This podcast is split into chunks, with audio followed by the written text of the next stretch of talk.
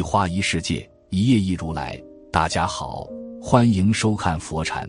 今天和大家分享的是，人这一生就像是一辆不断前行的火车，路过什么站点，这是定数；中途有什么不同的风景，这是变数。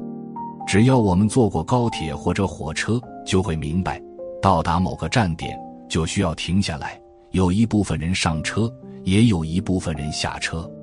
不同的站点就对应着不同的人生遭遇。至于目的地终点，那就是人生的尽头。什么时候读书？什么时候工作？什么时候赚钱？什么时候结婚生子？什么时候中年危机？什么时候失业？什么时候晚年危机？什么时候归去？这都是必然会发生的。正如清代的赵翼所言：“少年学于苦难园，直到功夫半未全。”到老使之非力取，三分人事七分天。年少之时学说话，感觉很难，原以为是自己的功夫不够。到老了才明白，七分天意，三分人事，这才是真相。一何时发财？世人慌慌张，不过碎银几两。钱是我们生活的底气，钱虽然不是万能的。可没了钱，却万万不能。一个人什么时候发财，早已经命中注定。你如果觉得赚钱很难，事实上，就是你太把自己当回事，把赚钱的欲望看得太重而已。没有谁不爱钱，但是当一个人把钱看得太过于重要的时候，只会让自己丧失生活中的目标。钱只是一个工具。它没有你想象的那么重要，不要太恐惧它了。如果你恐惧钱，就会立马成为钱的奴隶。精神充实比物质充实更能让人感到满足。物质欲是永远满足不了的，但如果精神世界稍微高尚一点，这世界将美好多了。当一个人把钱看得太重的时候，只会让自己掉入深渊。当一个人满眼都是钱的时候，那么也会容易迷失方向。关于挣钱一事，尽人事，安天命就好。无论在什么时候，有吃有穿，没啥太大的负担，就已经是最大的幸福了。普通人没背景，没靠山，没渠道，没资源，何谈赚大钱呢？既然如此，就不要为难自己了。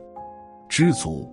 是历经岁月沉淀之后最大的生活智慧，不嫉妒，不攀比，节制欲望，才是余生的快乐源泉。人活着离开了钱，便寸步难行，但也不必为了钱丢了健康，没了原则。名利或者富贵什么的，不过是锦上添花罢了。得之我幸，不得我命，顺其自然就好。只要自己付出了努力。结果如何，其实都不重要，因为这一切都是你自己应得的。人的一生要经历三重境界：一是看山是山，看水是水；二是看山不是山，看水不是水；三是看山还是山，看水还是水。人的烦恼就十二个字：放不下、想不开、看不透、忘不了。我们之所以会心累。不是拥有的太少，而是奢望的太多。不要把钱看得太重，就算是不能视金钱如粪土，至少也不能眼睛里只有钱。赚钱可以，但不能失去做人的底线。当你想要拿到巨额财富的时候，你必须学会克制自己。你得克制住那种急切的冲动，降低自己的需求感。不要嫉妒别人得到的比你多，因为别人总在你看不见的地方加倍努力。人生必须要有一开始的苦心经营，才会有最好的不期而遇。人过五十岁方才明白，家庭比成功更重要。人生一世，无论成功与失败，欢乐与痛苦，盛衰与荣辱，都自然如流水。对于大多数人来说，依旧是缺钱花，毕竟中低层的人占多数，能够腰缠万贯的人还是少数。那些大富大贵的人，他们的人生往往也不是十全十美的，因为他们把精力全花在挣钱上面了，自然会亏欠了其他的东西，心里放不下，自然成了负担。负担越多，人生越不快乐。计较的心如同口袋，宽容的心犹如漏斗。复杂的心爱计较，简单的心意快乐。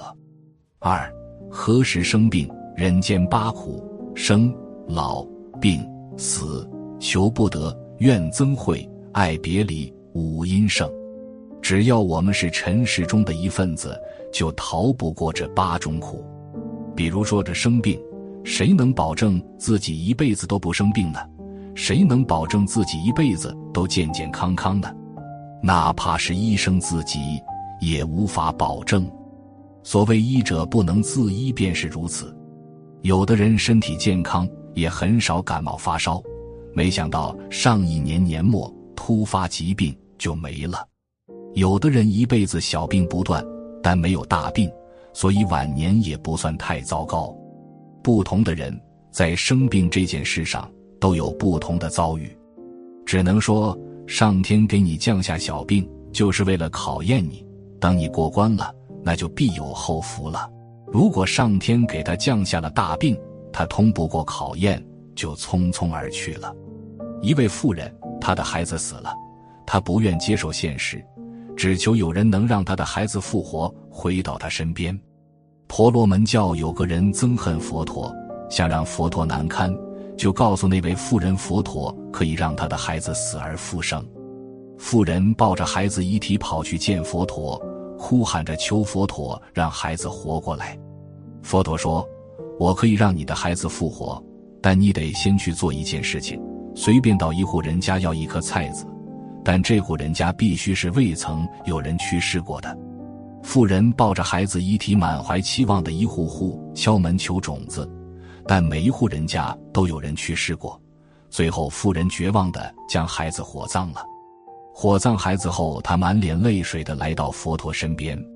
佛陀对悲痛的妇人说：“世间万物有生必有死，这是自然规律，不论老与幼，智者或愚夫，人人皆有一死。如果我之前告诉你这些，你会相信我说的吗？明月悬于夜空。”就像这无上的真理，每晚升起，日日见盈，直至圆满。圆满后又见损，终不见踪影，又周而复始。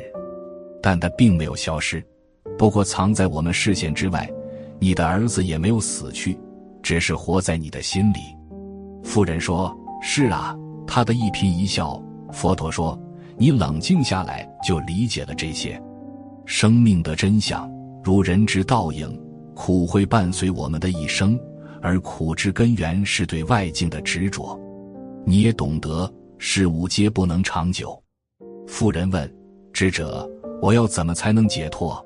佛陀答：“解脱的关键在于转变自心，不论悲伤降临或是喜讯登门，都该在两者间保持中正，以此而行。痛苦桎梏自解，将了知无上真理。